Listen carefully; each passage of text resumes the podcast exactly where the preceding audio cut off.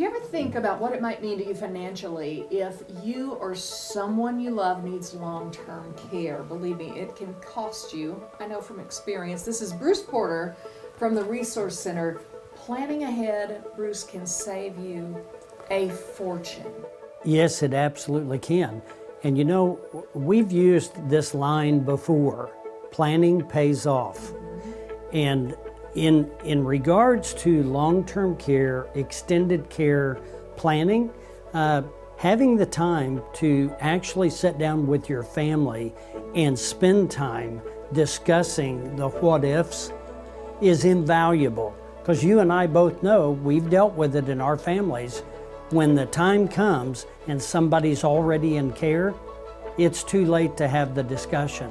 Now you're in panic mode. Now you're having to very quickly try to figure out how we're going to pay for this care. And talk about that. Talk about the cost of long term. Well, I mean, the cost of long term care, I think we would all agree, is going to be accelerating as we all get older. You know, mortality tables keep going up. We're going to live longer. Uh, I jokingly say that they're going to keep us alive long enough to milk us for every dime we got, right? Well, with long term care hovering around an average of $6,000 a month mm-hmm. right now, what you got to understand is when you go to care, somebody's going to pay that bill. So part of that bill is going to come out of your regular income, Social Security, pensions, whatever you have. The deficiency of the of the the bill mm-hmm. is going to be covered by your spouse at home trying to figure out how to liquidate your assets to cover the bill.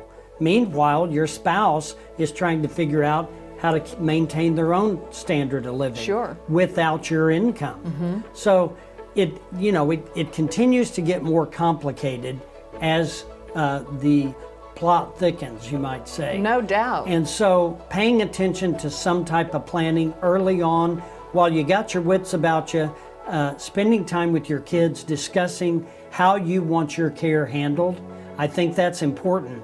Uh, that way, your kids aren't burdened with making decisions that you should have helped them make. Exactly. So, exactly. you know, all this makes sense to plan early, uh, have the conversation.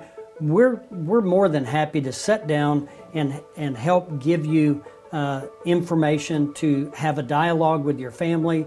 Uh, we'll be glad to help you develop a plan. Uh, you know, not everybody can afford insurance mm-hmm. Uh, to buy to offset the cost. Uh, not everybody's got a lot of assets. So some for some folks, it's not as big an issue uh, as it is when you have something you're wanting to protect. Exactly. So everybody's situation is different. So plan early. Uh, and then you have time to work it out. Exactly. And you brought up a couple of issues. First of all, it costs a lot. So, what are you willing to give up? What would you have to sell to help fund your stay in long term care? So, think about that. You don't want to lose Absolutely. those things. But, thing two that you alluded to is that insurance. There are ways that you can sort of counteract the high cost of this having to do with an insurance policy with a certain rider. What is that all about? Well, riders came along a few years ago because the cost of long term care insurance was high.